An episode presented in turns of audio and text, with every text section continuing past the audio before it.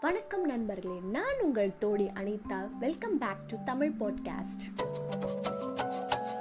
வரைக்கும் துலோதங்க சோழனோட சொந்த வாழ்க்கை பற்றி பார்த்தாச்சு. மற்ற நாடுகிட்ட எப்படிப்பட்ட உறவை அவர் வச்சுருந்தாருன்றதை பார்த்தாச்சு. சில நாட்கள் போர்லாம் ஏற்பட்டு எப்படி வந்து அந்த நாட்டை வந்து கேப்சர் பண்ணார் அப்படின்ற விஷயத்தெல்லாம் நம்ம பார்த்தாச்சு.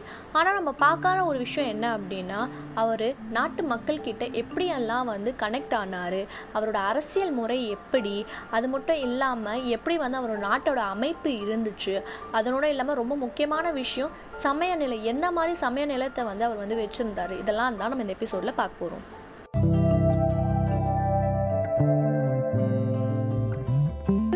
சோழன் தெலுங்கு தமிழ் சோழராக இருக்கார். இவரை வந்து அந்த நாட்டு மக்கள் சோழ நாட்டு மக்களுக்கு வந்து அவ்வளவா பிடிக்கல. வரவேற்பு வந்து கொஞ்சம் கம்மியாக தான் இருந்துச்சு.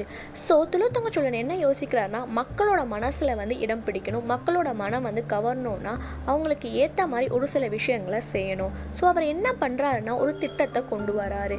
என்னென்னா சோழ நாட்டில் பல வருஷமாக ஃபாலோ பண்ணுறது என்ன அப்படின்னா வரிகள் தான். அந்த வரிகள் பார்த்திங்கன்னா நிலவரி சுங்க வரி போர் வரி. நிலவரி அப்படின்னா என்னென்னா இப்போ நம்ம வந்து லேண்ட் டேக்ஸ் பே பண்ணுறோம்ல அந்த மாதிரி தான் நிலவரி சுங்கவரி அப்படின்னா இம்போர்ட் எக்ஸ்போர்ட் ஏதாவது ஒரு பொருட்கள் வாங்கணுன்னா அதுக்கான டாக்ஸேஷன் இப்போ ஜிஎஸ்டி இருக்கு இல்லையா? அந்த மாதிரி ஒரு டேக்ஸு இம்போர்ட் அண்ட் எக்ஸ்போர்ட்டுக்கும் வந்து டேக்ஸ் இந்த மாதிரி வந்து அவங்க வந்து ஃபாலோ பண்ணிட்டு இருந்தாங்க. அது மட்டும் இல்லாமல் போர் வரி. இப்போ ஏதாவது போர் நடக்குது அப்படின்னா மக்கள் கிட்டேருந்து வரி வாங்குவாங்க.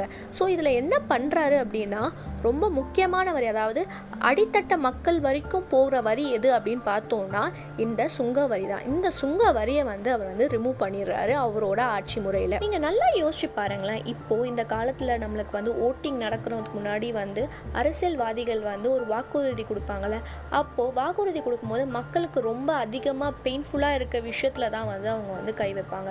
இது வந்து அந்த காலத்துலேருந்தே ஒரு ஃபாலோ பண்ண ஒரு பாலிசியாக தான் இருக்குது இவர் சுங்க வரியை தவிர்த்தனால இவர் வந்து சுங்கம் தவிர்த்த சோழர் அப்படின்னு சொல்கிறாங்க அடுத்தது இவர் என்ன பண்ணுறாருன்னா நிலவரியில் ஒரு சில மாடிஃபிகேஷன் பண்ணுறாரு என்னன்னா நிலவரி வந்து மாதம் மாதம் வந்து அவங்க வந்து பே பண்ணோம் இல்லையா? அப்படி பே பண்ண தேவையில்லை. நீங்கள் என்ன பண்ணுங்கன்னா உங்கள் லேண்டில் ஒன் ஃபோர்த்தான பகுதி வந்து அரசாங்கத்துக்கு கொடுத்துருங்க.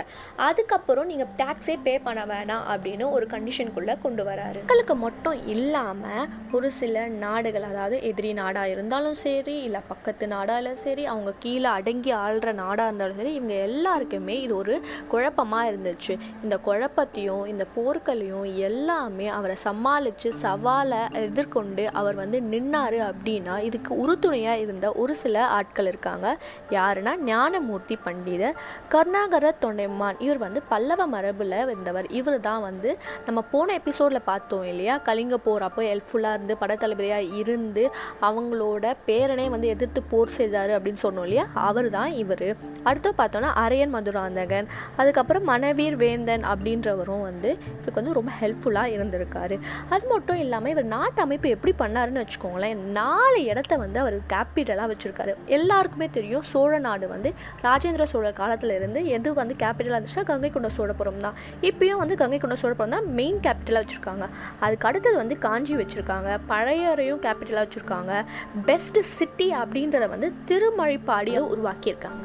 நாட்டை வந்து பலவித மண்டலமாக பிரிச்சிருக்காங்க. அதில் சோழ மண்டலம் அப்படின்னா எந்தெந்த இடம்னா தஞ்சாவூர் திருச்சி தென்னார்காடு ஒரு பகுதி. இந்த தென்னார்காடு ஒரு பகுதியை வந்து தேசராயன் அப்படின்ற ஒரு சிற்றரசர் தான் ஆட்சி செஞ்சுட்டு இருந்தார் அடுத்தது பார்த்தோன்னா ஜெயங்கொண்ட சோழ மண்டலம். இது என்னென்னா அந்த தென்னார்காடோட மீதி இருக்க பகுதி வட ஆற்காடு வட ஆற்காடு வந்து கங்கநுலமன் அப்படின்ற ஒரு சிற்றரசர் ஆட்சி செஞ்சுட்டு இருந்தார் அடுத்து பார்த்தோன்னா பாண்டிய நாடு இருக்கு இல்லையா? அதை வந்து ராசராச பாண்டிய மண்டலம் அப்படின்னு பிரித்து மதுரை ராமநாதபுரம் திருநெல்வேலி இதெல்லாம் வந்து இந்த ராசராச பாண்டிய மண்டலத்துக்குள்ளே வரும்.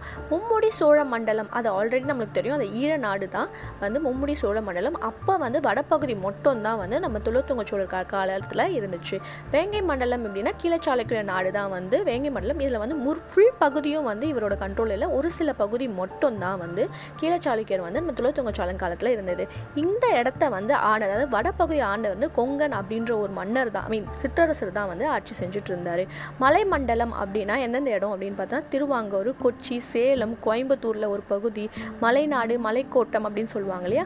அதெல்லாம் வந்து இந்த மலை மண்டலத்துக்குள்ளே தான் வரும். அதுக்கப்புறம் இல்லாமல் கொங்கு நாடும் வந்து இந்த ஆதிராச மண்டலத்துக்குள்ளே தான் வரும். இப்படிப்பட்ட ஒரு நாட்டு அமைப்பு இவ்வளோ பிரச்சனை பலவிதமான நாடுகள்லேருந்து பல குழப்பங்கள் எதிர்ப்பு போர்கள் மக்கள்கிட்டேயே வந்து அவ்வளோ வள எதிர்வேற்பு இல்லாமல் இவ்வளோ விஷயம் இருந்தும் அவர் வந்து அழகாக ஆட்சி செஞ்சார் அப்படின்னா இவருக்கு உண்மையாகவே ஒரு அரசியல் நிபுணர் அப்படின்னு சொல்லலாம். இவர் இப்படிலாம் இருந்தானா ஆப்வியஸாக இவர் ஒரு இன்டெலிஜென்ட் பர்சன் கல்வியில் சிறந்தவராக இருப்பார். இவருக்கு வந்து தெலுங்கு வடமொழி வந்து நல்லா தெரியுமா? ஆனால் இவருக்கு வந்து தமிழ் மேலே பயங்கர ஆர்வம் இருந்தனால செயங்கொண்டாரோட உதவினால இவர் வந்து தமிழ் மொழியை வந்து அப்படி கற்றுக்கிட்டாரு நிறைய தமிழ் புலவர்களையும் வந்து இவர் வளர்த்தும் இருக்கார். புலவர்களை வளர்க்குறது மட்டும் இல்லாமல் இசை பாடல் இந்த மாதிரி பல விஷய கலைகளையும் அவர் வளர்த்துருக்காரு. இவர் வந்து பயங்கரமான சிவபக்தராக இருந்திருக்காரு. அதனால் அடிக்கடி தில்லை நடராஜன் கோயிலுக்கு தான் போவாராம். ஏன்னா தில்லை நடராஜன் கோயில் தான் வந்து சோழர்களோட குலதெய்வம் கோயில். ஸோ அதனால அடிக்கடி அங்கே போகவும் செய்வார். இவர் வந்து சிவருக்கு மட்டும்தான் வந்து இது மாதிரி விஷயங்கள்லாம் செஞ்சாரான்னு கேட்டால் இல்லை. மன்னார்குடியில் ஒரு பெருமாள் கோயில் இருக்குது அங்கே நிறைய தானங்கள்லாம் கூட செஞ்சுருக்காரு. ராஜராஜ சோழன் காலத்துலேயும் ராஜேந்திர சோழன் காலத்துலேயும் வந்து நாகப்பட்டினத்தில் புத்த விஹாரம் கோயில் இருக்கு இல்லையா? சூடாமணி விஹாரம். அங்கேயும் வந்து அதே மாதிரி இவர் நல்ல விஷயங்களை வந்து அங்கே செஞ்சுருக்காரு. அங்கே நிறைய கட்டடங்கள்லாம் புதுப்பிச்சு அங்கே சில தானங்கள்லாம் கூட செஞ்சுருக்காரு. இதுலேருந்து என்ன தெரியுதுன்னா அவர் எந்த ஜாதி வேறுபாடு இல்லாமல் எந்த சமய வேறுபாடு இல்லாமல் அனைவரும் ஒன்றா வந்து இவரும் காத்திருக்காரு அப்படின்னு நல்லா தெரியவும் வருது. இவர் கிபி ஆயிரத்தி நூற்றி இருபத்தி ரெண்டு அந்த ஆண்டில் வந்து மரணம் அடைகிறாரு அதுக்கு ஒரு மூணு நாலு வருஷத்துக்கு முன்னாடி ஒரு கிட்டத்தட்ட கிபி ஆயிரத்தி நூற்றி பதினெட்டு அந்த காலத்தில் வந்து என்ன பண்ணுறாருன்னா அவரோட மனம் கவர்ந்த மகன் யாருன்னா விக்ரம சோழன் அவருக்கு வந்து முடிசூடுறாரு அவர் தான் அடுத்த அரசராக சோழ நாட்டுக்கு ஆகவும் செய்கிறாரு இது வரைக்கும் நம்ம துளத்தொங்க சோழனோட எல்லா விஷயத்தையும் பார்த்தாச்சு. அவர் எப்படி வந்து அரசனையில் வந்து உட்கார்ந்தாரு எப்படி வந்து மக்கள்கிட்ட சில விஷயங்கள்லாம் செஞ்சார் போர்க்களம் குழப்பம் இதெல்லாம் எப்படிலாம் அவர் மேனேஜ் பண்ணார் எல்லாத்தையுமே பார்த்தாச்சு. இப்போது அவரோட மகன் வந்து எப்படியெல்லாம் ஆட்சி முறையை செஞ்சார் அப்படின்றத வந்து நம்ம தெரிஞ்சுக்கணுன்னா நம்ம அடுத்த எபிசோட்க்கு வெயிட் பண்ணோம். அதுக்கு நீங்கள் எல்லாருமே சோழ பயணத்தில் தொடரணும்.